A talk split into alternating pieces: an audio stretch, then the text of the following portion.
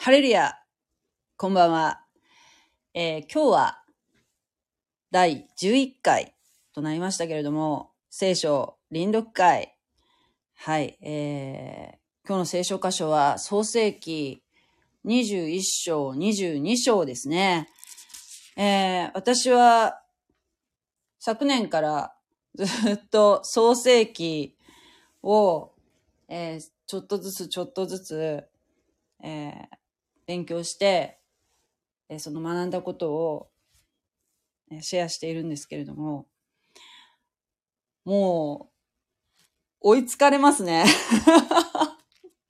全然もうなんか、もう、去年からやってるのにね、全然こう進まなくて、まあそれは、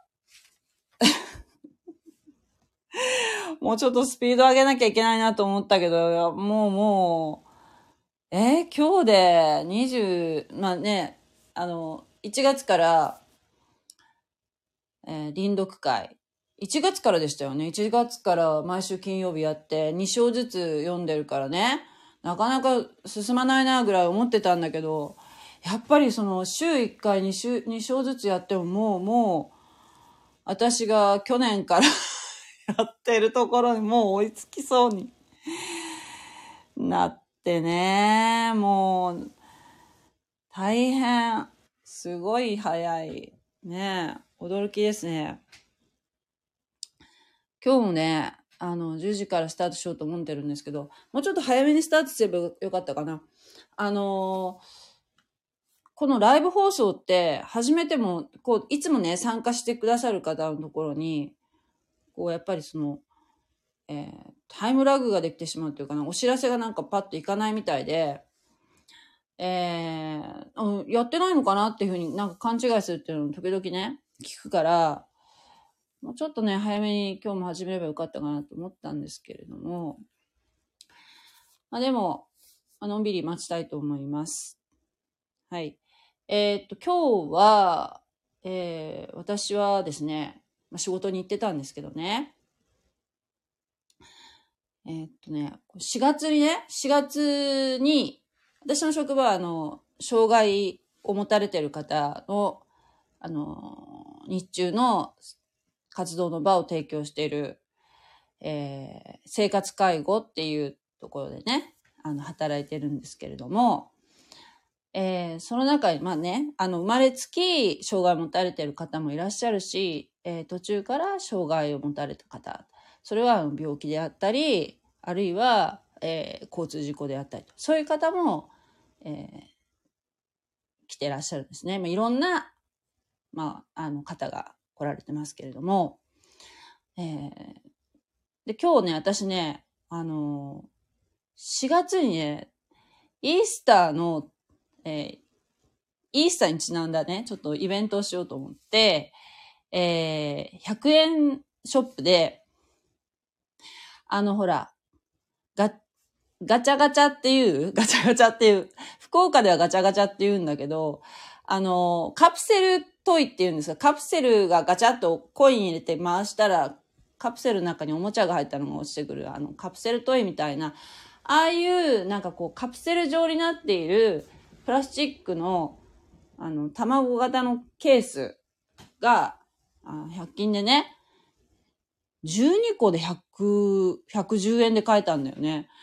がね、売ってたから、あこれはなんか、すごくカラフルだったし、可愛いかなと思って買っといたんですよ。で、それにもうすでに穴が開いてて、そこにですよ、あの、リボンを通して、で中にお菓子を仕込んで、で、あの、そのまあ、イースターの卵探しゲームをした後に、えー一人一人にお土産としてね、配ったらどうかなと思って、それをやろうと思ってるんですけど、そのリボン通しがちょっとめんどくさいんですけど、その作業をしてたんですね。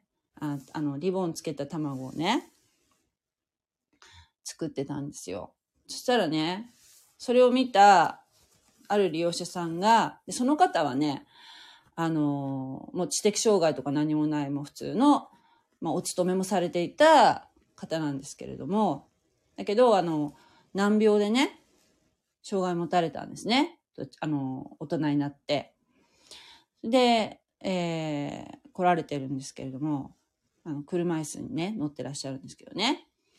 その方が、それを私がやってる作業を見て、えー、それは、あの、イースターの、なんか、イベントで使われるんですか？っていうふうな感じで尋ねてこられて、そうですって言って、あの、私の勤めてるところは別にキリスト教とは何も関係ないところなので、そういう、まあ、宗教職っていうのは、まあ、一切排除したような形で、ただその、まあ、あの、なんていうの？ゲームの一環としてやろうかなっていうふうに思ってるんですけど、えー、でね、私がクリスチャンですってことはその方にはお伝えしてあったので、まあそういうちょっと質問みたいな形でね、そのイースターと卵ってどう関係があるんですかみたいな質問されたんですよ。で、これをね、聞いてくださってるあの、クリスチャンの方だったらもうすぐお分かりになると思うんですけれども、あの、イースターっていうのは復活祭なんですけれども、あの、今年はね、今年いつだっけな？えっと、毎年ね、違うんですよ。あのね、今年のイースターは4月の9日なんですけれども、その前の、えー、4月の7日が受難、イエス・キリストが、えー、受難された、いや、十字架に疲れた、えー、私たちの罪の身代わりとしてね、えー、自らが、えー、十字架に疲れて、で、私たちの、えー、罪をえ私たちの罪の身代わりになって、イエス・キリストの血潮の対価によって、そして、私たちを買い、買い戻してください。買い取ってくださった。えー、ということなんですけれども、そういう、そういう、あの、まあ、世界観なんですね。キリスト教っていうのは。で、それから3日目、墓に葬られて、3日目に、えー、蘇の日曜日の朝ですね、蘇られたんですね。なので、まあそこまでこう詳しくは言わなかったけど、イエス・キリストが十字架につけられて墓に葬られて3日目に蘇ったっていうのがそのイースターなんですけどっていうような話をして、で、その卵とその復活っていうのは全く関係がありませんって。イースターエッグっていうのはね、よくその、最近は別にその、キリスト教とは全く関係ないのに、例えばイオンモールとかで卵のオブジェが飾られてたりね。キリスト教、あの、教会よりもよっぽどその、なんていうかな、世俗的なそういうお店とかの方が、そういうイベントをやってたりとかね、してるなっていうふうに感じられたりもするんですけど、近年はね。まあ、商業的なものとしてね。で、あと、うさぎさん、イースターバーニーとかね。もう、うさぎとかも飾ってあるけど、あの、うさぎも卵も、全くそのキリスト教とは全く関係ないんだけれども、ただ多分、多分な、ちょっと私もね、詳しくはないんだけど、おそらくその、えー、キリスト教っていうのが、伝道されたね、最初に伝道された方向っていうのが、まあ、そのヨーロッパの方が中中心だったので、おそらくそのヨーロッパの土着のキリスト教が入ってくる前の土着の宗教とか、えー、まあその、春をね、祝い、お祝いするっていうような、その土着のお祭りとかと、もう、えー、キリスト教のその復活祭というものが、ごちゃ混ぜになって、そしてその、いつの間にかその、えイースターっていうと卵とかウサギとか、そういったもので、が、モチーフが取り入れられるようになったのではないかというふうな話をしたんですね、その方に。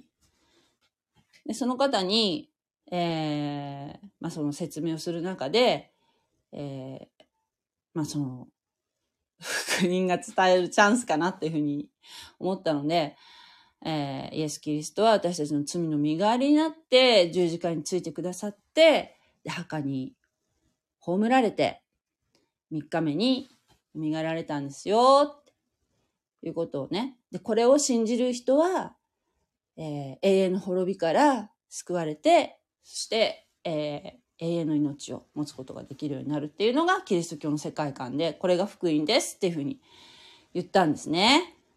そしたら、その方は何ておっしゃったかっていうと、永遠の命なんか欲しくないわっておっしゃったんですね。欲しくない。まあ、こんないつ強い言い方じゃないよ。え、への命なんか欲しくないですよ。おっしゃったんですね。えーでも、新しい体をいただけるんですよ。新しい体を。えー私たちのこのメイドイン地球っていうようなこの、えーこの地上の成分でできている私たちの体ではなく、えーメイドインヘブンの天国で、天国の成分でできた新しい体なので、朽ちることも老いることも病気をすることもなない体をいただけるんですよ。っていうふうに言ったんですけど、まあ、信じてらっしゃいますよね。もちろん、それはしょうがないけどね。うん。で、えー、そう。あとは、そうね、イエス様が3日目に蘇られたっていう話をしましたらね、えーゾンビみたいだ。気持ち悪いっていうふうにおっしゃいました。それも、えーまあ、そういう反応が、まあ普通でしょうね。そういうふうにおっしゃる、おっしゃいましたね。えーで、その時にね、その、お墓って言っても、例えば私たちがそう考えるようなね、例えば、棺の中に入れられて、土の中に埋められるっていう風なイメージではなくて、えー当時そのた、そもそもね、その十字架っていうのは、えー当時イスラエルがローマに占領されてたからね、えーローマの刑罰のやり方だったっていうことと、で、あとは、そうね、えーお墓、イエス様が葬られたところっていうのは、土の中、棺に入れて土の中に埋めるというやり方ではなくて、当時のやり方としては、まあ、あの、イエス様がね、入られたお墓っていうのは新品で、えーお金持ちの、えーが自分のために用意していたお墓でしたよね。で、そこは、えー横穴式で、えー岩をくり抜いたり、あるいは洞窟とか、そういったものを利用して、えーそこの中に、えー収められたんですね、イエス様が。で、死体がそこで、えーそこ、そのようにして葬られるんですね。そして、蓋を、蓋は大きな岩を転がして、そう、蓋、蓋にされてたっていう話もしました。で、しかも、えー当時ね、その、えー祭司たちが、えーイエスの弟子たちがね、その死体を盗む、盗むことによって、そのイエス様が、えーご自分が復活するってことを予告されてたからね、その、あ弟子たちが盗んで復活したっていうふうに、デマをまき散らして、そして、民衆をね、えー混乱させるってことを恐れたので、えー墓がね、えーローマの、ローマ兵によって、えー墓が、えー誰にも開けられないように封印がされてたんですね。封印が押されました。それなのに、それだ、そして、万兵もつけられました。それなのに、3日目の朝、日曜日の朝、その墓は空っぽだったんですよっていう話もしたんですね。まあ、とても信じられないという感じでしたけれども、えーでもね、福音を伝えるチャンスが、このイースターエッグにリボンをつける作業の中でできたから、とても良かったなと思って、福音っていうこと自体にも命があるので、えーひょっとしたらね、その人のわからないけれども、いつか、えーその方の心の中で福音が目を吹くかもしれませんからね。だから、ああ、お伝えすることができてよかったなっていうふうに、あの、主に感謝してます。あ、クリローみやびさん、こんばんは。お、あと、来られてる方いらっしゃるかな？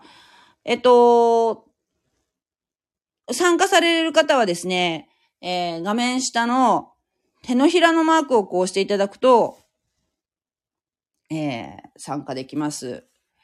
ので、よろしくお願いします。今、二人来られてるみたいですけれども、クリローさん今日は参加されますか？はい。どうかな？声聞こえます？もうめちゃめちゃ聞こえますよ。じゃあ大丈夫ですね。こんばんは。こんばんは。ねえあのー今日はお仕事？今日お仕事でしたよ。ああ、お疲れ様でございます。はい。明日はお休みですか？明日も仕事です。明日も仕事、同じですね。お疲れ様です。ねえ、お疲れ様です。ああ、でも、本当に、あの、なんて言うんでしょう。桜ももう、だいぶ咲きましたね。バババッと。今日ずいぶん咲いてましたね。ねえ、なんか咲かない咲かないと思って、東京の方が先に咲いて、福岡はなかなか咲かないなと思ってたら、はっと気づいたらもうすごい咲いてて、びっくりしましたね。昨日、おとといはね、おとといは咲いてなかったと思うんだよな。昨日は結構咲いてるのにって。うん。綺麗ですよ。でもほら、今、お天気があんまり良くないから、うんなん、か、なかなかこう、なん早く散っちゃうんじゃないかと思って、それがちょっと嫌だなと思って。ねそうですね。見頃が天気悪くて見損なうみたいな感じかもしれないですね。うん。そうですね。もう、その桜っていうのはやっぱりその、ねえ、あの、本当に、こう、一瞬っていうか、やっぱりその儚さもあるけど、やっぱうんその、そこがね、やっぱり美しいですよね、パーッと。ねえ、あのー、KK さん ?KK さん参加されますか？参加されるかな？参加されたれ、され、されることを 参加されたらいいなと思ってるんですけど、もしよろしければ、えー、手のひらマークを、えー押してくださいね。はい。今日は、えーっとね、22章じゃなかった。21章、22章をやろうと思ってるんですけど、私がね、始めるのは5分前にスタートしたんで、なんか、ひょっとしたらね、気づいてないんじゃないかな。これ、始まったって思ってないのかなと思ったりしてね。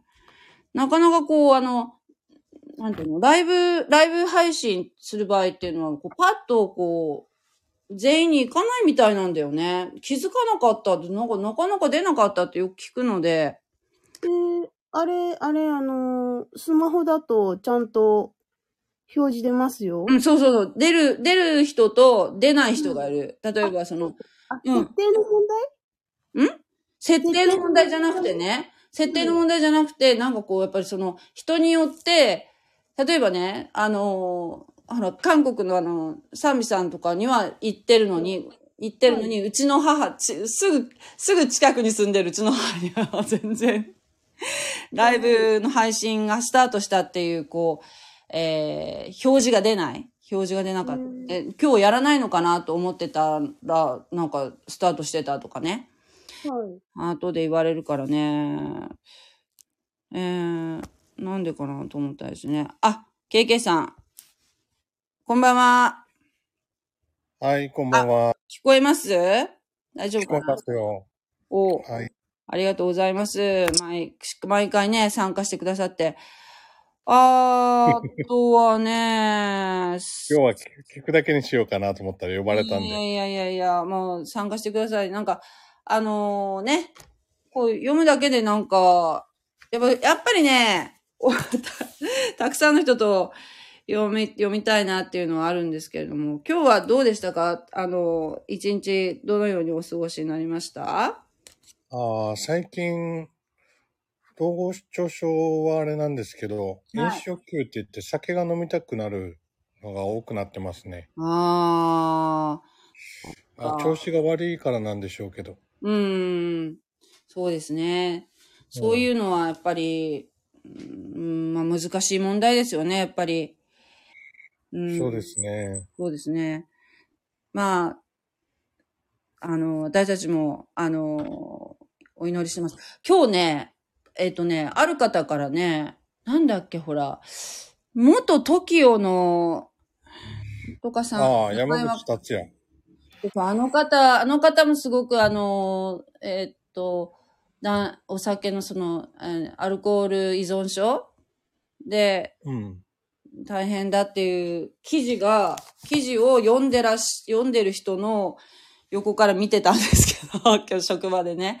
えー、この人は今どういうふうにされてるのかなって、まだ、うん、ね、なんか大変だっていうのは前聞いたことあったけど。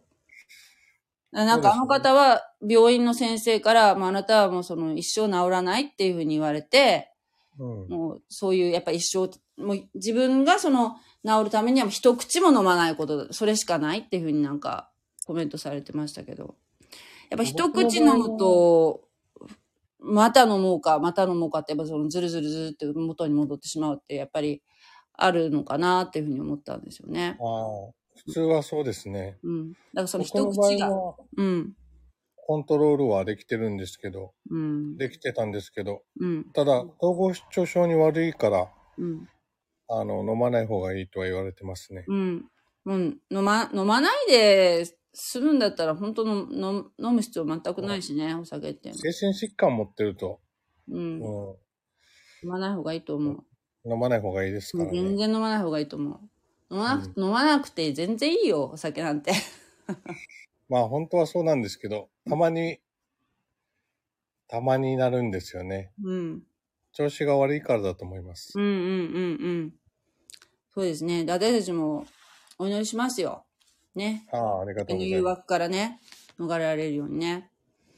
まあそういうのはやっぱり、なんていうかな、まあ、経験さんはあれだけど、例えばその、依存症みたいのっていうのは、その自分のど頑張りだけでやろうとするとね、やっぱりなかなか克服できるもんじゃないとは思いますのでね。まあ、そうですね。うん、クリスチャンじゃなかったら、例えば周りのそういうこう、励ましとかっていう、お互いにね、その声かけ合ってとか、そういうふうな対処法になるんでしょうけど、やっぱり何でも、えーやっぱそういそういった問題っていうのはもう自分の力だけっていうのはやっぱり厳しいから、私たちクリスチャンは、ああ、やっぱり神様にもすがるしかないっていうふうに思ってますね。うんうん。うん、まあ、そういうふそううに考えてます。はい。と言ってももうね、だいぶ経ちましたけれど、うん15分以上経ちましたけれども、えー全然参参加する気配がないので、今日はちょっと、えー、あれなのかなもう、じゃあ行きましょうかね、今日はね。仕方がないからね。のぶさん、今日はいないんですね。うん、なんか、赤ちゃんいないんだ。うん。もぐちゃん、もぐちゃん、疲れちゃったのかな？今日もぐちゃん、私が留守中にですね、私のおばと一緒に、えー、庭の、えー、ネーブルの木が私の、あの、住んでるところ、庭に生えてるんですけど、それの剪定に来てくれてたみたいで。庭の、その、そう、みかん、みかんっていうか、その、柑橘系の木がね、2本あって、3月に大体剪定するものらしいんですよね。どんどんどんどん高く、高く上に上に上がっていくから、あの、あんまり大きくなると、この収穫ができないじゃないですか。うんだから切らなきゃいけないんですけど、やっぱその柑橘系の木っていうのは、あトゲもあってね、結構大変なんだけど、っていうのを今日やってくれてたみたいで、ひょっとしたらもう疲れ果てて、眠ったのかもしれないね。あ、来たな。おはいあ、サンビさんだ。ちょっと待ってね。もぐちゃんはどうしたんだ？もぐちゃん疲れ果てたかもしれないね。もう、そそういうさ、あの、選定とかさ、大仕事をさ、こうやらせてる私ってほんとひどいよね、と思ったんだけど。あの、さきさん、今日はね、臨読して、もし途中で私ができなくなるかもしれないから、うんはい。あ、わかりました。うんその時はもはいはいうスーッと、スッと抜けてください。はいすっと、抜けてください。はい、はい。それでは参りましょうか。えーっと、創世記の21章ですね。はい。えーっと、一節から、はい。あえーっとね、いつものように KK さんがじゃあ一節から読んでいただきましょうか。その後、賛美さん、そして、えー、みやびさん、で私っていう形でよろしいですか？はい。はい、お願いします。はい。はい。創世記第21章。主は約束した通りにサラを顧みられた。主は告げられた通りにサラのために行われた。サラは見事に神がアブラハムに告げられたその時期に、年老いたアブラハムに男の子を産んだ。アブラハムは自分に生まれた子、サラが自分に産んだ子をイサクと名付けた。そしてアブラハムは神が命じられた通り、生後8日になった自分の子、イサクに割礼を施した。アブラハムはその子イサクが彼に生まれた時に100歳で、100歳であった。サラは言った。神は私に笑いをくださいました。これを聞く人も皆私のことで笑うでしょまた彼女は言った。誰がアブラハムに、サラが子に乳を飲ませると告げたでしょう。ところが私は、主人が年老いてから子を産んだのです。その子は育って血離れした。アブラハムはイサクの血離れの日に盛大な宴会を催した。サラはエジプトの女ハガルがアブラハムに産んだ子がイサクをからかっているのを見た。う。それでアブラハムに言った。この女奴隷とその子を追い出してください。この女奴隷の子は私の子イサクと共に跡取りになるべきではないのですですから。このことでアブラハムは非常に苦しんだ。それが自分の子に関わることだったからである。神はアブラハムに仰せられた。その少年とあなたの女奴隷のことで苦しんではならない。サラがあなたに言うことは皆言う通りに聞き入れなさい。というのは、イサクにあってあなたの子孫が起こされるからだ。しかし、あの女奴隷の子も私の一つの国民とする。彼もあなたの子孫なのだから。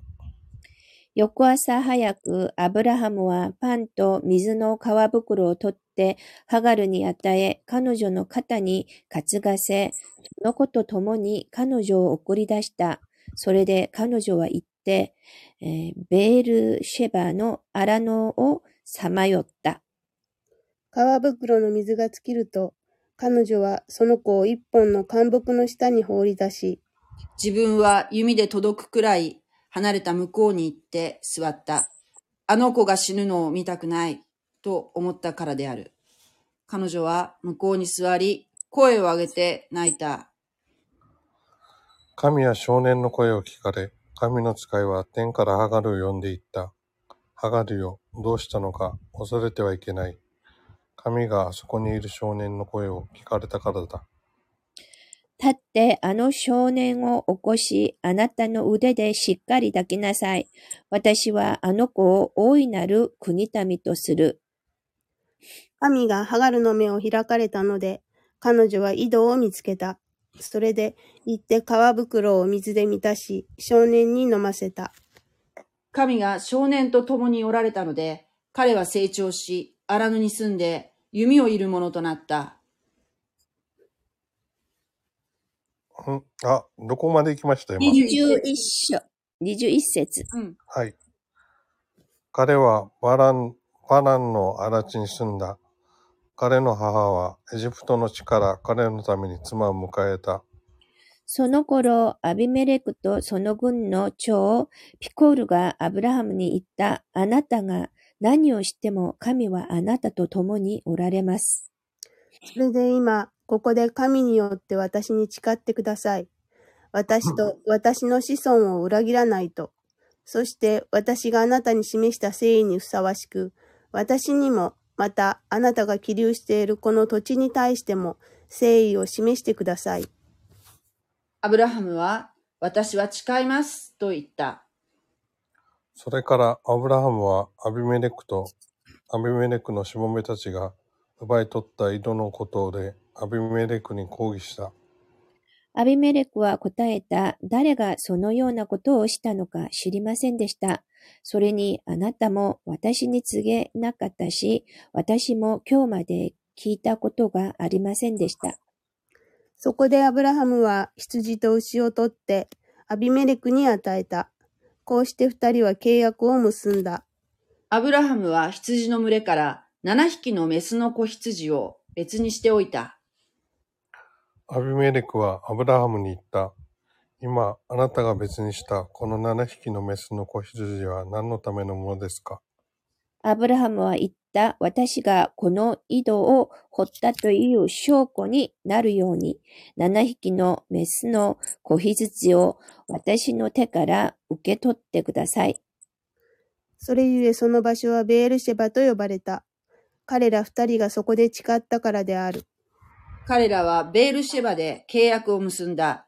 アビメレクとその軍の長、ピコルは立って、ペリシテ人の地に帰っていった。アブラハムはベールシェバに一本のタマリスクの木を植え、そこで永遠の神、主の皆を呼び求めた。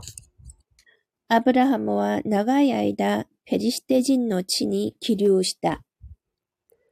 22章はい。これらの出来事の後、神がアブラハムを試練に合わせられた。神が彼に、アブラハムよ、と呼びかけられると、彼は、はい、ここにおります、と答えた。神は仰せられた。あなたの子、あなたが愛している一人子、イサクを連れて、モリアの地に行きなさい。そして私があなたに告げる一つの山の上で、彼を全焼の捧げ物として捧げなさい。翌朝早く、アブラハムは、ロバに蔵を告げ、二人の若い者と一緒に息子イサクを連れて行った。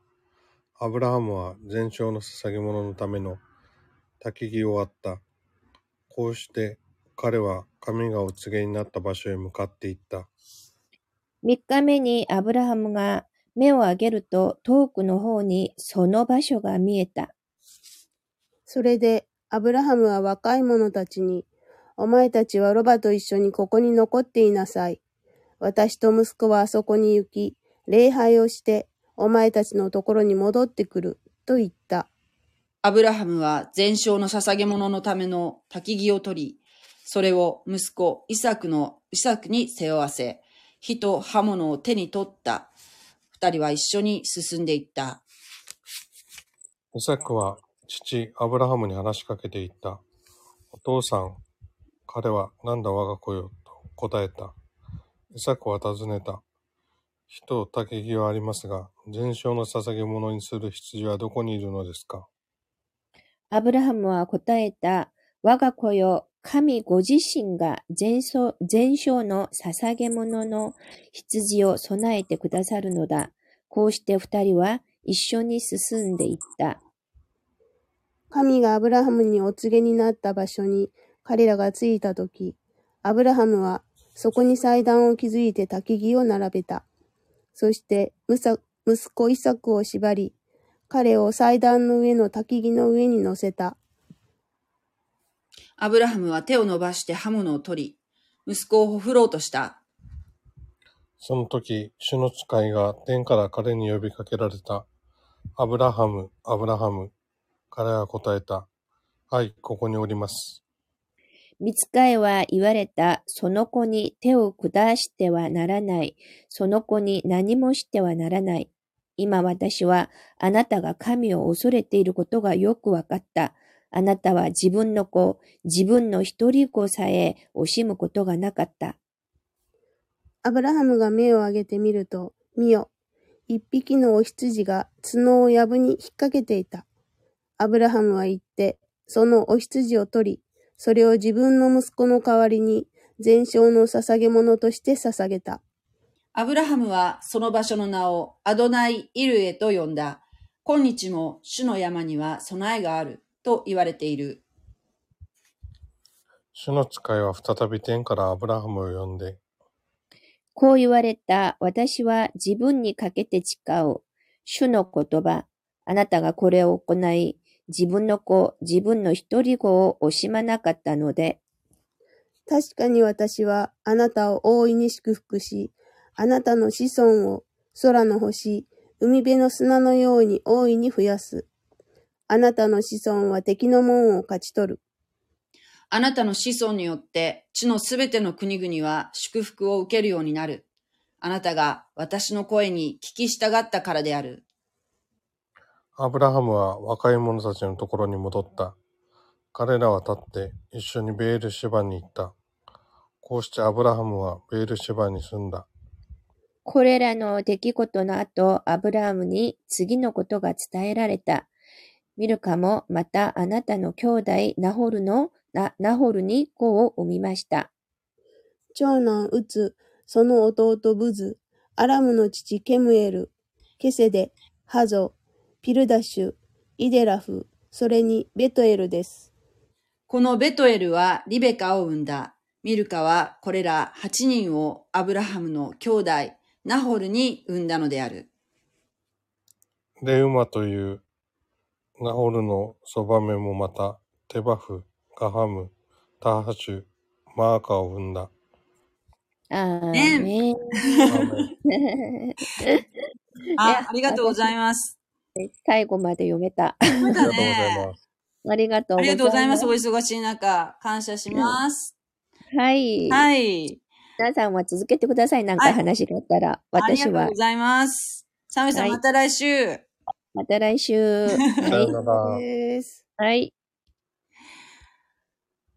みやびさん、はい。久しぶりに参加されたから、とても嬉しかったんですけど、もう、はいあれですか、もう、一仕事。まあ、その3月って忙しいですよね。はい。忙しいです。ね、忙しいですよね。一仕事。もう終えられましたか？まだまだいろいろあるえー。とまだあります。まだあるね。はい本当に。じゃあもう、ね。あの、明日も頑張りましょ明日も頑張りましょう。う。ね。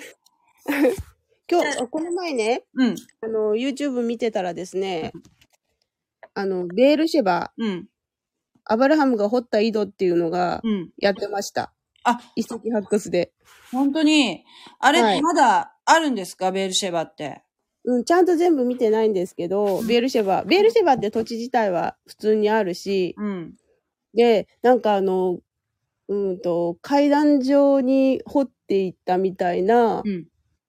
あの、石、石でうん。固めたみたいな、うんそういう井戸でしたねあ。ちらっとしか見てないんだけど。井戸の底に降りていけるように、ただ単純にこう、垂直に穴掘ったわけじゃなくて、階段状になってるんだ。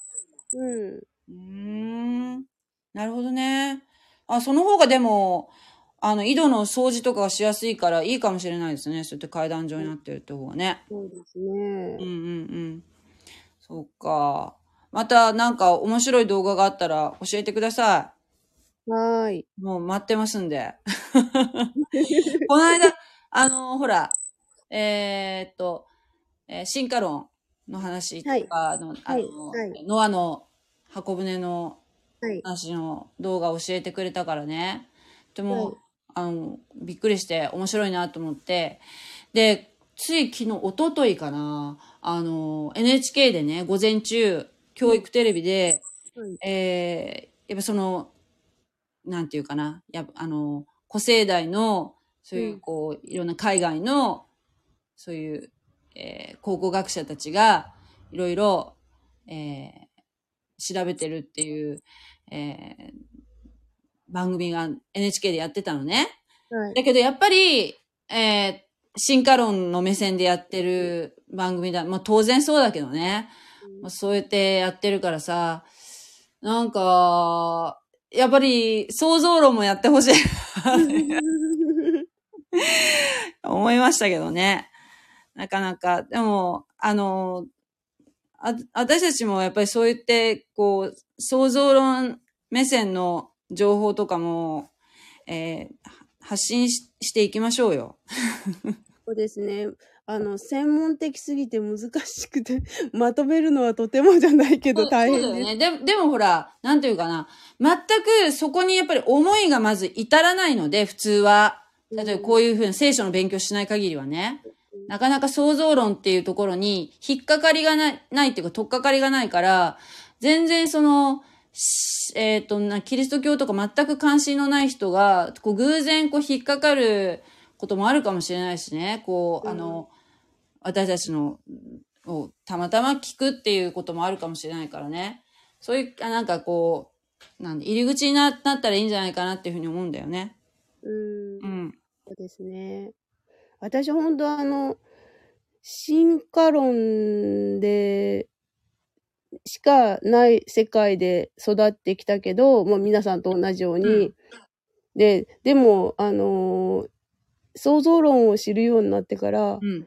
進化論を信じるのにう、ん信仰がないとできないなって思うようになりましたね。本当あれはに。信仰だろうって思いますね。あれは本当に、で全く真逆のその世界観から見たところじゃないですか。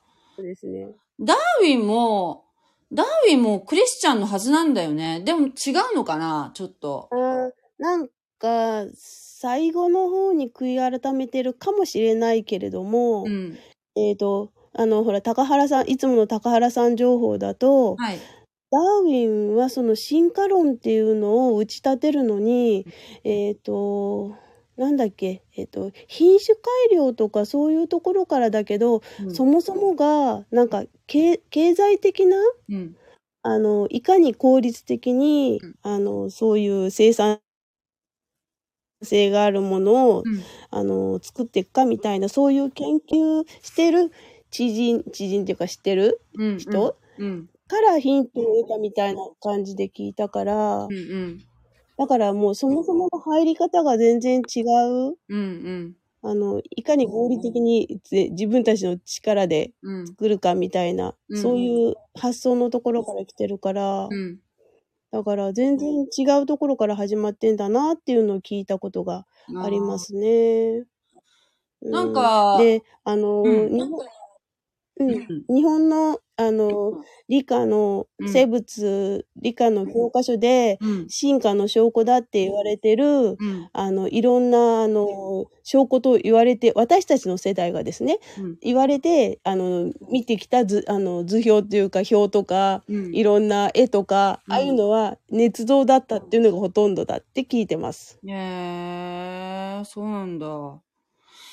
うん、それをもう、あの、それは違いますよねって、これは、あの、本人も認めて、これは違い、実は違いましたっていうのを認めてるんだけど、日本の教科書はそれをちゃんと更新していってない。うん。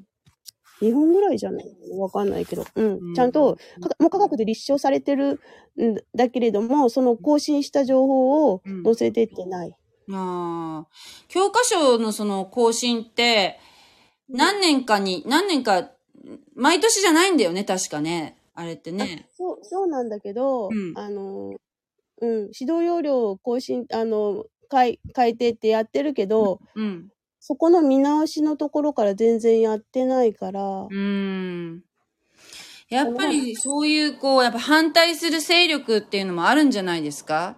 進化論の、うん。あの、学者っていっぱいいますからね。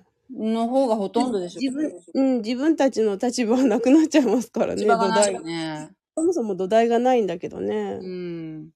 そっか。なんか、やっぱり、いろいろ、うん、ね、ああいう、こう、しがらみじゃないけど根深いものがあるかもしれませんね。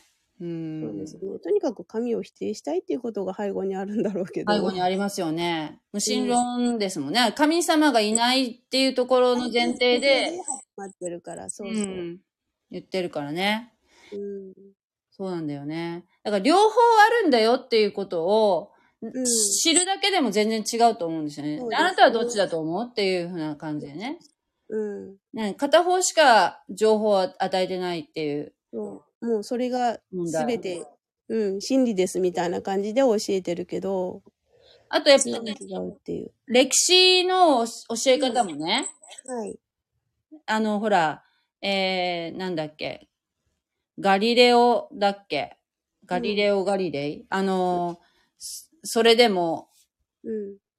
それでも地球は回ってる。回っているっていうふうに、うん。っていうのを教科書に書いてあって、うんそしてその挿絵とかが、その裁裁判みたいなのにこう引き出されているそのガリレオの図とかが載ってて、私は子供の時ね、キリスト教って本当にひどいなって思った。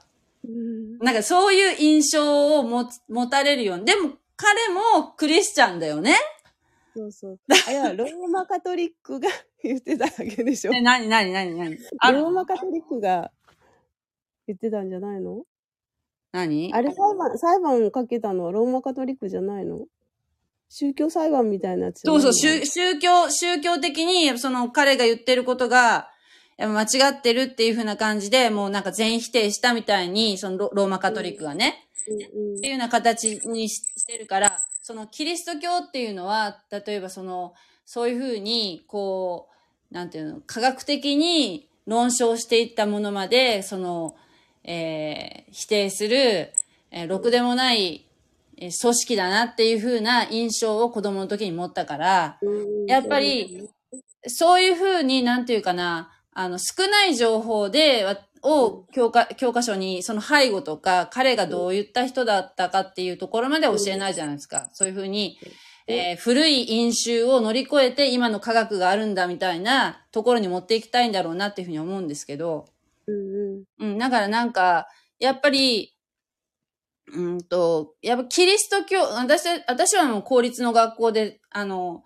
教育受けたからね、やっぱそういうふうな宗教色っていうのはないわけですけれども、そういうなんかこう、えーうん、まあ、例えばそのミッションスクールとかでまた教え方は違うかもしれませんけど、なんかこう、あまりそのキリスト教っていうのをいい印象を持たないような、やっぱり、えー神様とかそういったものに、えーを、とかね、あとあるいは一神教とか、そういったものにあんまりいい印象を持たないような、やっぱりその教育のその、えー教え方っていうのがなんか、やっぱあるような気がするんですけど、そういうふうに感じたことありますか、私も公立ね、うんあの、小中高って公立でしたけれども、はいあのーどちらかというと、うん。今になって思うと、随分左寄りの教育を受けてきたんだなっていうのはわかります。あ、それははいそうですね。それは本当そうですね。はい。クリローさんって、あれ？あの、その、小中って何？あの、私は福岡なんだけど、クリローさんは、え、福岡じゃないところだった？ああ、私、そうですね。生まれはね、福島なんで、うん。でも学校上がって、上がったのは千葉、小学校は千葉で上がって、で、2年生か3年生ぐらいで福岡に来てますね。ああ、そうなんだ。はい、でだから、2年生、3年生とか、じゃあもう、やっぱ福岡の感じとか、うん福岡は私、やっぱりかなり、まあ今はどうか知らないけど、かなり、あの、そうですね、あの、左、左にかかってたんじゃないかなと思いますね。そうだと思います。あの、えっと、自分が受けた教育で、あの、反戦教育っていうのも随分、はい。もう小学校から徹底的にありましたけれども、はい、はい、はい。あの、自分の子供は東京都で育ちましたけど。全く違いますよ。神奈川県は、まず、あの、私が子供の時はね、その、例えば夏休みの出校日っていうのは必ず、うんえー、平和教育っていうのがあったんですね。うん、ありましたね。で、そして必ず戦争は、あ先の大戦っていうのをもう全否定するような形で、まあ、そういうふうな映画を見させられたり、はいえーえーそして感想文を書かされました。はいだけど、あの、私のむ娘は神奈川県横浜とかあっちの方で育ったんですけども、あの、そういった教育は一切ないんですね。あと人権教育もないですね。うん、ないですね。全くなくて、で、友達に、私がその、そっちの横浜で、横浜とか横須賀で育っている友達に、え、そういうのやらないの？っていうふうに聞いたら、んししたことが一度もないって言われました。何それって感じ何でしたよそれって言われました。うん、う。うんん。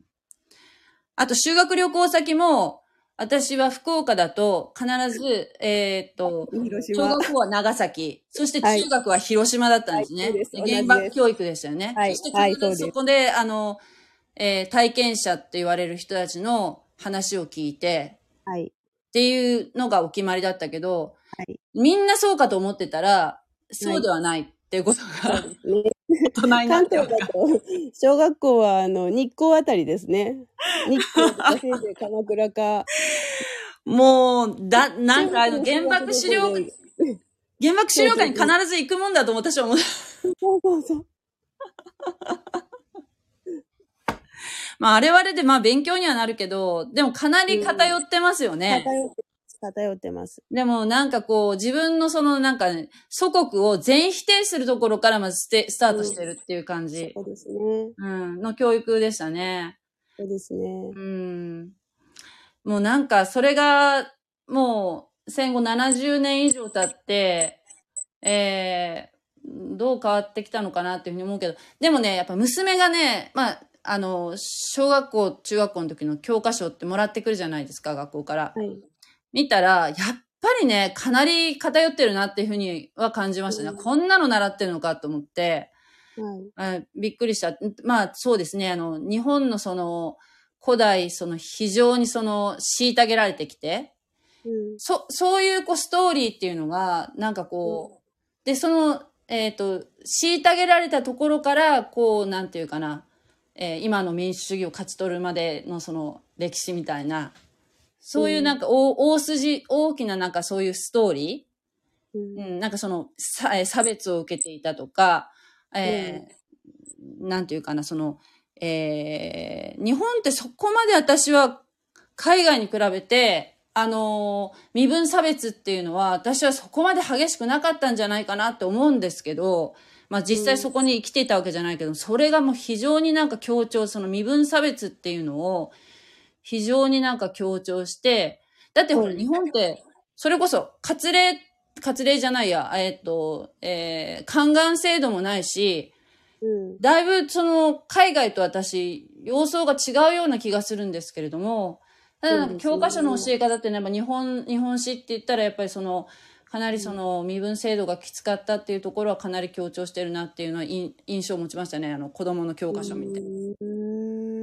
身分制度っていうのは、うん。あの、よくあれ、まあ、はっきり身分制度が分かれてたのは江戸時代だけれども、うんうんうんそれ以外の時代でもってことですか？そうですね。なんかそれこそ古代、古代とかでもなんかこう非常にそのなんか、えー、なんて言うんでしょう。ああ豪族？豪族、そう、豪族で、そう、虐げられてる、かわいそうな人の絵がね、も絵本のように絵があるわけですよ。その、苦しんでる人がいて、そして威張ってる人がいてっていう図式があるわけですよ。そうえーなんかステレオタイプな感じですね。そうですね。だからそういうのを、どの時代にも、やっぱりその、結局そこの、そういうふうななんか差別っていうところをですね、うん非常になんか強調している印象を持ちましたね。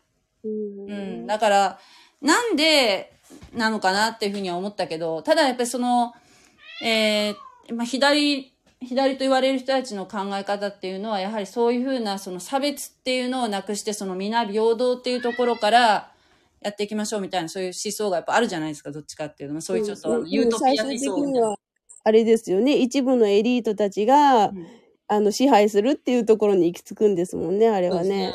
そうん。だから、あのーやっぱりね、うん、福岡はか、うんまあ、い今も偏ってるんじゃないかなというふう思いましたね。そうん、どうしてかな。やっぱり、そういうふうな人たちっていうのがやっぱり力持ってて、中数にいるんでしょうね。教育をね。する人たちの中でね。うん。だから、あの、前も、うんあれ、誰、サンビさんと話したの？このチャンネルで話したのかちょっと覚え、覚えてないんだけど、あの、あ、私の弟ですね、弟がですね、あの、私とそんなに年変わらないんですけど、はい。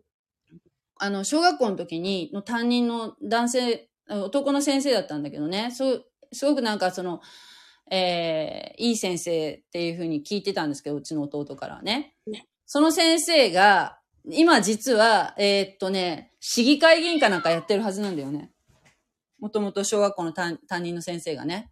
はい。で、途中からだから学校の先生辞めて、その、うんえーす要するにその、政治の方に行っちゃったみたいなんだけど、市議会議員か、区議会議員かなんか確か今もやってるはずなんだよね。その先生が、その、ある時授業中に言ったことっていうのを、がね、うん小学校のまだ低学年ぐらいのね、子に、うん。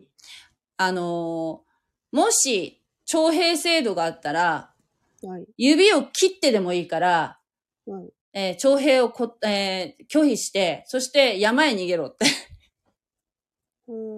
ていうふう、に言われたらしいんですよ。で、それをね、そういうふうに言われたって言ってね、で、僕もそう思うって、戦争してはいけないから、戦争はしたくないから、徴兵を、えーもし言われた場合は逃げろっていうふうに言われたっていうふうに言ったんですね。で、私は、なん、それがいいことか悪いことか全くわからなくて、そう、なんと答えたらいいかわからなくて、えーって思ったんだけど、ただ、なんかこう、なんかちょっとどっかこう、もやもやしてたんですよね。うんうんもやもや。で、今じゃあ弟はどういうことを思ってるかって言って、やっぱりそういう自衛隊とかそういう風なのっていうのは、あまりいい、いいところとやっぱ思ってないし、うんだから子供の時のそういう風なこう刷り込みっていうか、ものすごくやっぱり先生っていうのは権威があるから、先生の言ったことっていうのはすごく子供ってやっぱり純粋だから、バッとこ入っちゃいますよね。う、うん。うんそれがね、やっぱりね、だから、あの、教育っていうのはすごく私大事だ子供の時の教育っていうのはね、ものすごく影響があるんだなっていうのは、その時、感じ、その時のエピソードを今思い返すとね、やっぱり今も、今、その、大人になった、えー時も、えーやっぱりその、その時に先生に入れられた考え方っていうのはやっぱり入ってるよね。よっぽどなんていうかな、反骨心のある子じゃない限りは。だからね、あの、親戚に、あの、自衛隊の、は、あの、で勤めてた人いましたけど、うん、あのー高校3年生ぐらいだったかな。あのー基地でね、うん。あのーお祭りとかあるじゃないですか。はい、はい。があるから、あのーおいでって言われて、うん、で父が、父の兄弟だったから、うん、連れく車で連れてってくれたんですよ。うん、いろんなとこ見せてもらって、うんあの普通は一般の人は入れてもらえないとことかいろいろ入れてもらって、うん、見せてもらったりね飛行機見せてもらったりしたんだけど、でそれを連休中だったから、うん。あの受験生だから、うん。連休中もうん。時間をどういうふうに使って勉強したかっていうのを書かなきゃいけないっていう決まりがあったんですよ。日記というよりも時間の管理の、うん、うん、あの、それを担任に提出しなきゃいけなかったんですけど、でその日は親と なんとか基地に行って見学してたから勉強してませんって書いたら、お前は受験生やめろって書く返事が返ってきたへー。なぁと思って、今になるとね、うん、あの、全否定うん。うん。全否定だよね。全否定。あの、授業、授業中にあの、えっ、と、学生運動とかやってた頃の、うん、いろんな、うん、あの、警察に追っかけられて大学を4年のところ8年行ってたとかっていうのを、あのもう本当に武勇伝のように話してる先生とかいたしう、ん、それが、あ、それがかっこいいことなんだって刷り込まれてましたもん、うん、私は。うん、うん、だから、就職してからも、うん、あの、そういう活動に自分から入ったんじゃなくけど、無理やりいつの間にか入れられちゃったんだけど、うん、うん、あのー組合活動っていうところに顔を出したりとかしたことありました。でも、すぐにうん。その中で分裂してるのを見て、自分たちの主義主張と合わないからっていうんで、わけのわかんない、なんか、あのー人のこう意見を遮ってまでバーって立って、うん。あの言って、言ってる人たち見て、うん。どっちもどっちだなと思って、うん、分裂するぐらいだったら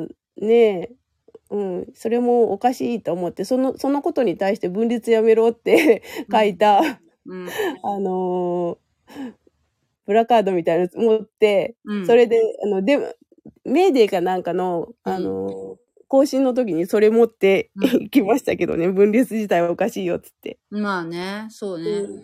なんか、まあ、結局、その、今、私たちがこう話しているのっていうのは、やっぱこのかなり左翼思想っていう風なのが、うんかなりその、あ力を持ってるなっていう風な、うんこの日本のね、うん持ってるなっていうことも感じ、感じで、その、やっぱり左翼思想っていうのはど、どっちかっていうと、あの、神様っていうのを、で、えー否定する方じゃないですか。はい。でね、私はね、私、このクリスチャンになって、まあ、クリローさんは、えーもう長くクリスチャンされてますけども、私がその、クリスチャンになった、なって、びっくりしたことがあるんですけどね。うん。あのー自分が最初に行った教会っていうのは、うちのすぐ近所の教会だったんだけど、うん。あのー玄関に入ったら、うん。憲法9条。はいはいはい。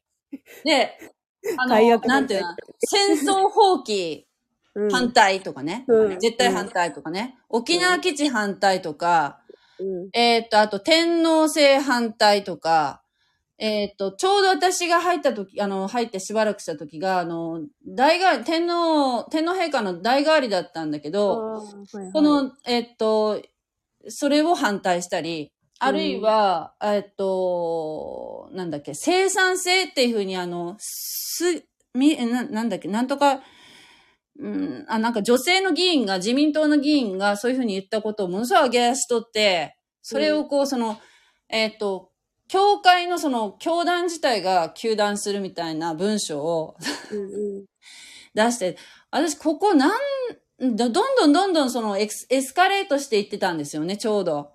それで、張り紙がいっぱいしてあったのよ。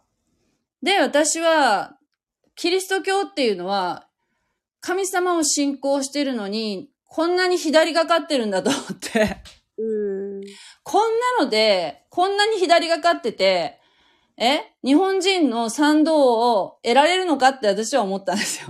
うんえ？だって、日本人の大半は天皇陛下好きですよね。うん印象悪くないじゃないですか。まあ、それはその個人の自由だと思いますけど、それを教会がなんでやってるのかなっていうふうに思ったし、あと、非常に左翼なのに、もう極左じゃないかって思うぐらい私左翼だなと思ったんですけど、うん極左のかなり、かなりの左なのに、えー神を信じるっていうふうに言ってるっていうのが、全く理解できなかったんですよ。で、私はなんかその、自分の献金が、まあ、献金は神様の働きのためにするものであって、その教、えーその、教会の組織にするものではないというふうには理解をしてますけれども、その自分の献金がそういう活動に使われるのが嫌だったから、うん。そこはやめたんですよ。うん。そういうのが大きな理由だったんですけども、だから日本中の教会がそういうふうに、えーっと、神様を信じると言いながら、かなりその、えー、なんて言うんでしょう、活動家のなんかこう、し集まりみたいな、うんなんか要素があるのかなっていうふうに思って、すごく私は落胆したんですけれども、はい。ただな、よくよくその調べると、そういうところばかりではないっていうことが分かってうん、分かってきて、その、えー非常にやっぱ裾野が広くて、例えば同じ教団の中でも、えーかなりもうゴリゴリの左のところもあれば、まあ中央のところもあるし、いろいろだよっていうふうに、あの、聞かされてね、そうなんだっていうふうに思ったんですけど、あの、宮城さんの印象では、日本の教会は、そ、なんかすごく偏ってるなというふうに、そういう政治的に偏ってるなというふうに感じたことありますか？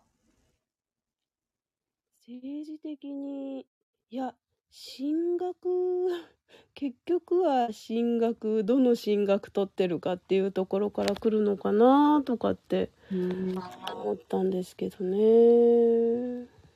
だって自由主義進学なんかだったら、うん。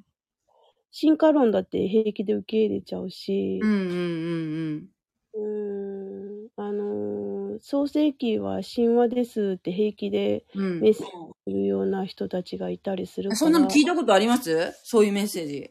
はい。ありますよ。呼ぶいませんからって、呼ぶなんか書いてあるけど、いそんな人いませんでしたからとか。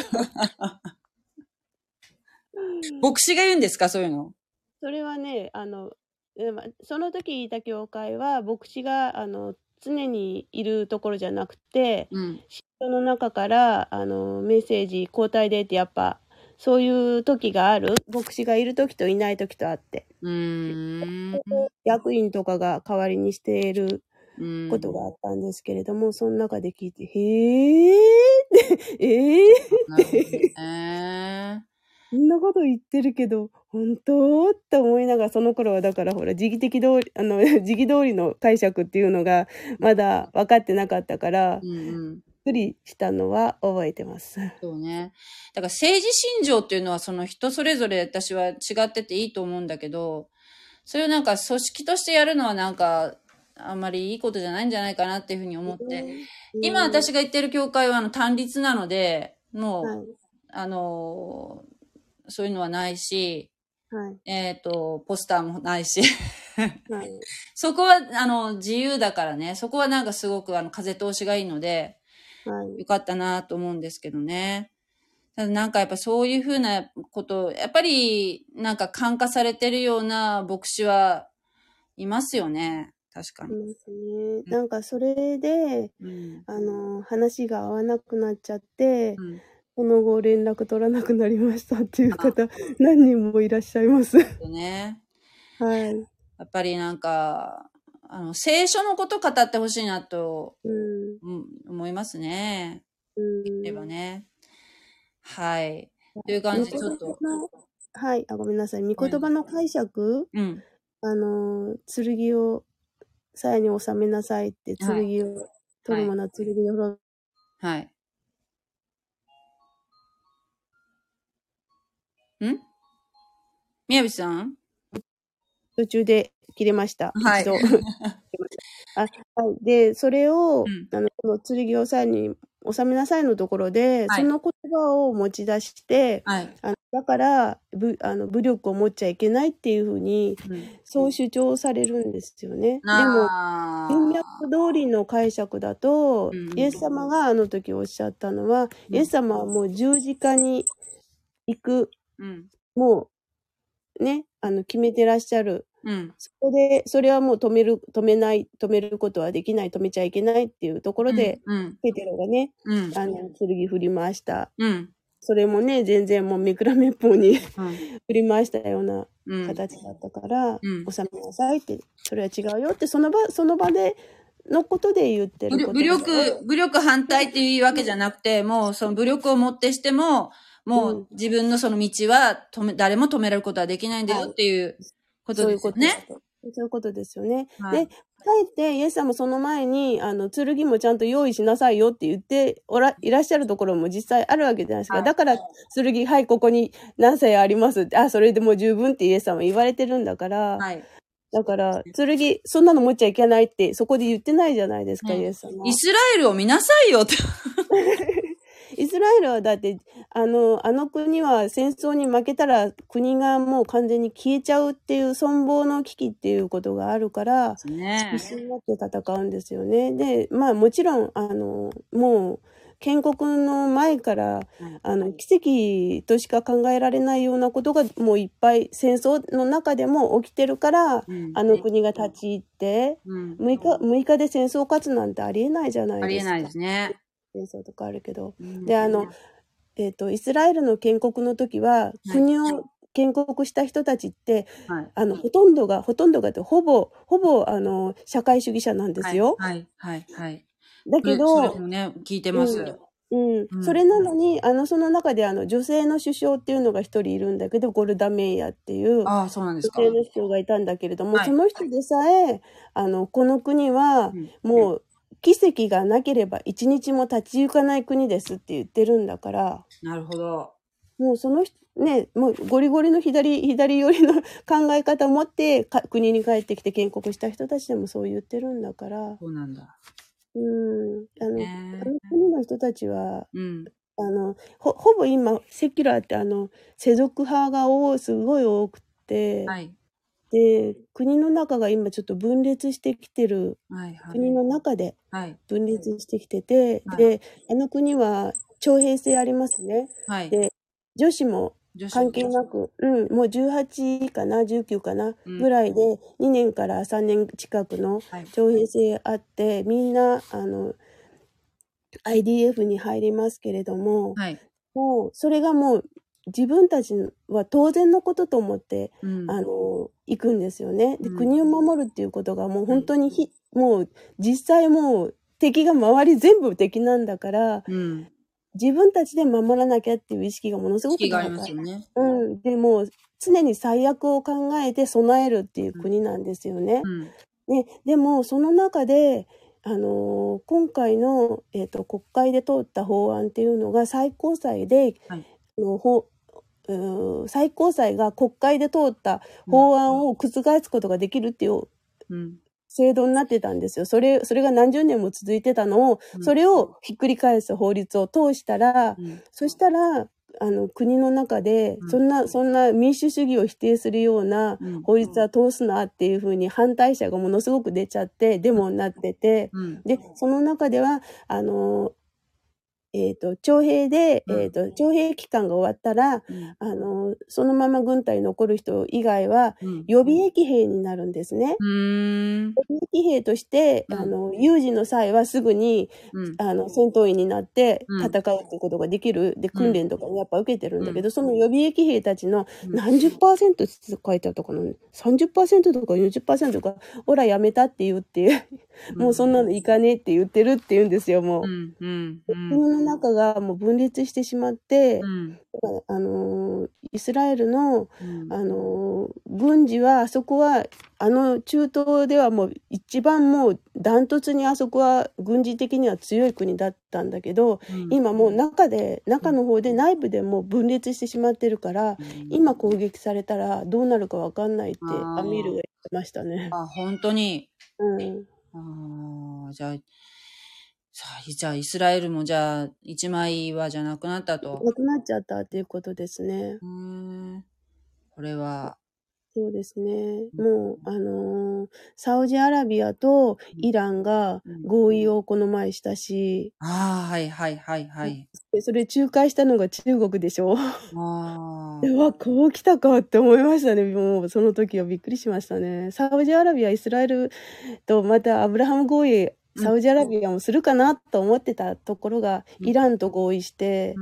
で、イランを攻撃する国はうん、サウジアラビアの上を通らせないっていうことになっちゃったから、うんうんうん。だから、イランが、うん。あの、核兵器を、もう準備、もう、秒読みっていうか、もうほぼできてるような状態だから、うーん、それを、あの、イスラエルは破壊しなきゃ自分の国のうん、存亡の危機になるから、うん、だから破壊するっていう時がいつか来るんだけど、もうサウジアラビアの上を通れない。うん。ってことは、えーアゼルバイジャンの方を通っていくっていうかな、そっちのルートをなんとかうん、守っとかないといけないから、うん。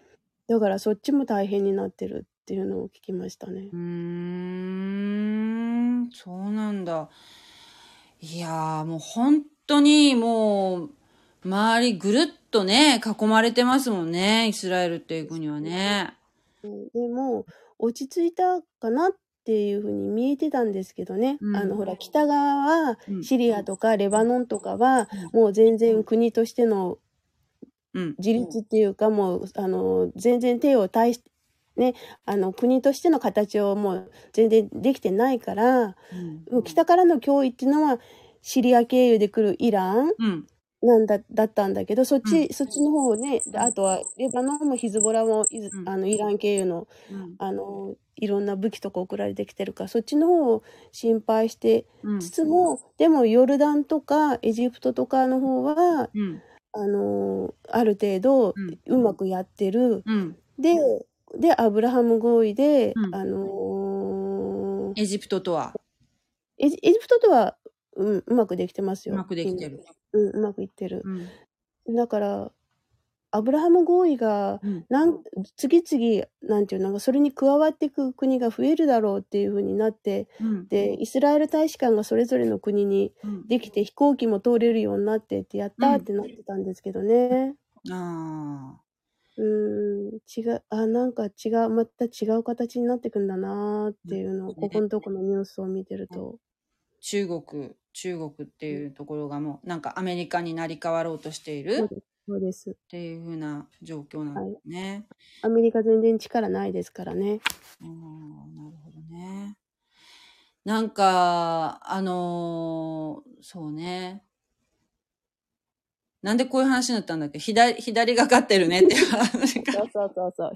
そしてイスラエルも左、左の人が建国当時からね、はい。左の人が多かったっていうところで、はいうん。その左、左がかってる人たちと、そのリベラルの、まあその、うん。イスラエルのリベラルと日本のリベラルは全然質が違うんだろうけど、うん。それとその信仰っていう風なのの両立がどう取ってるのかなっていうところでその自由主義神学とかそういう話になってっていうところだったうんけど、まあでも、あの、教育っていうのはやっぱり、まあ最初の方に戻っちゃうけど、教育ってすごく、やっぱ大事だから、あんまり変なことを教えないでほしいなという。あそうですね、あの、やっぱ、公立の子学校にっていうか、もう学校に行か、アメリカなんかね、ほら、ホームスクールや、スクーリングやってるところいっぱいいるけど、クリスチャン家庭では、うん日本でも結構出てきてますよね。あ、そうなんだ。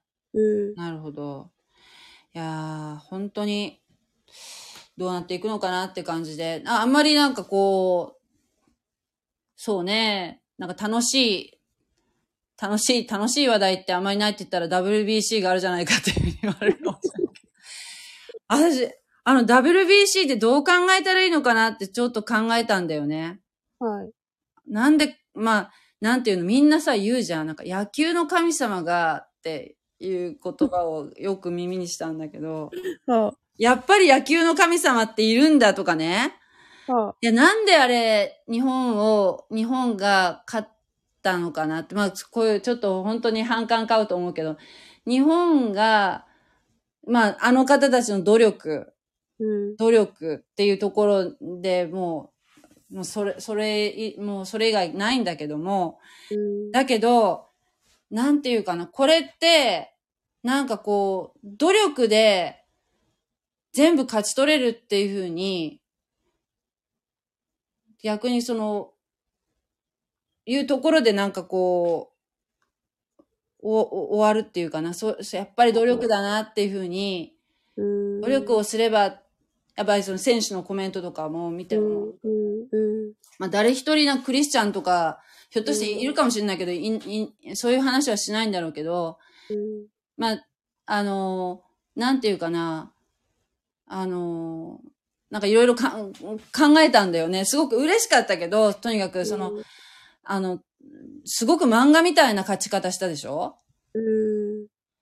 なんかこう、あ、あんなことってちょっとないなっていうような、ででも、その彼らのそのやっぱその影の努力があるから、あの、ああいうことが、ああいうこう、まるで映画以上のなんかこう、なんていうかな、ストーリーができたんだろうけど、ただなんかあれをね、こう、いろいろこう、考えちゃったんだよね。なんか、こ、これをみ、やっぱりその努力、人間の努力だけでいけるんだっていう、そのなんか人間参加みたいな、なんかまた一つその日本人はやっぱりその神、神から離れたのかなっていうふうになんかちょっとと、思ったり、こういうようなことは言ったらすごくな反感買うと思うんだけど、うん。なんか、あの、あまりにもなんかすごくなんかこう、人間のその、方がすごいからね、今ね。人間のなんかこう、うん。いや、本当に素晴らしい選手だし、私は、あの、お大谷選手とかね、ダルビッシュ選手とか皆さん素晴らしいと思っても、本当に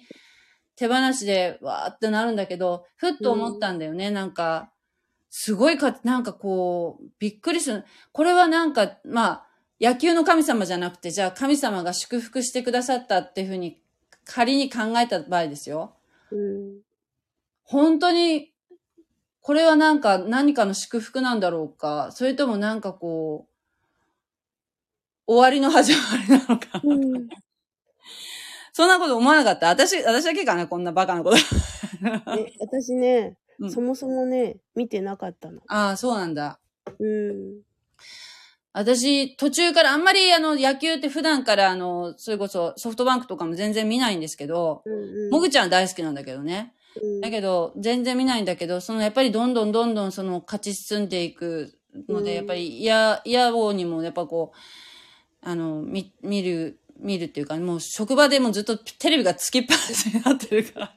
そうですね。すごくやっぱ利用者さんも喜んでるしね、みんなうん野球が好きなんだよね。あの、障害持たれてる方ってサッカーより野球が好きなんだよね、みんな。そうなんですか。そう、や、サッカーはね、やっぱりね、うんあのずーっと見てないといけないし、息詰めて見なきゃいけないっていうのもあって、うん野球ってもうちょっとこう、ゆっくり見れるじゃないですか。あと、ルールがやっぱ分かりやすいっていうのもあるのかもしれないね。ううん。ん。だから関心持ってみんな楽しんですごく喜んでて、それは良かったなと思うんだけど、やっぱりその、うんね、なんかこう自信みたいな、なんかやっぱに、ね、日本人ってなんか最近負けっぱなしだけど、なるほど。もうね、久しぶりに勝ったなっていうようなところでね、なんか、ねえ、もう経済的にも賃貸してるしっていうところで、だけど、うん、っていうところで、だけどなんかこう、あの勝利って何なのかなって、まあの、まあ、イスラエルももちろん出てたけど、イスラエルは別に、だからあまりその神様っていうのはその野球で勝たせようって、あまり関心がないんだなっていうのは思ったけど。イスラエルの場合はさ、あの、アメリカの大リーグに入ってる人が帰ってきて、うんあの、出てるような感じがほとんどだから、うん。そそもそも野球に対するスタンスっていうのは国によって全然違うよね。そうそうそう。ことからっては全然ね、うんあの副業みたいな感じでうん。やってるとこに参加したみたいな感じがあるんじゃないかなと思うんだけど。うん、そうね。そう。まあなんかちょっと、まあ関係ないと思うけど、あの、そうなんだよね。なんか、あ野球の神様とかやっぱ言っちゃうんだなっていうふうに思ってね。アメリカ人はきっと野球の神様とか言わないだろうね。そうね。さすがにね。言わないと思うんだけど。うん。日本人ってやっぱりそういうふうにトイレの神様じゃないけど。野球の神様。すぐ作るからね。作る、作っちゃうね。うん。はい。ということで、あの非常にあの、興味深い話を今日もありがとうございました。いいえこちらこそありがとうございました。じゃあ、あの、お祈りしていいですか？はい。はい。天の父なる神様、主の皆を賛美します。神様、今日も私たちを集めてくださり、えー聖書を輪読することができました。えー、KK さん、賛美さん、えー、クリロみやびさん、そして私で、えー今日、えー創世記の21章と22章を読みました。えーありがとうございます。これからも聖書の理解をあなたが助けてください。えーあと、KK さんは、えー今、うん統合失調症の治療のために、えー日々戦われております。そして、飲酒、飲酒というその依存とも戦っておられます。えー人間の力ではとても、えーその依存症と、えー対峙することはできません。どうぞあなたが、え導いてください。あなたが経験さんを携えてください。え感謝します。えーこの祈りを尊い主イエス・キリストの皆によって見舞いにお捧げいたします。アーメン。アメン。あありがとうございます。りがとうございました。おやすみなさい。おやすみなさい。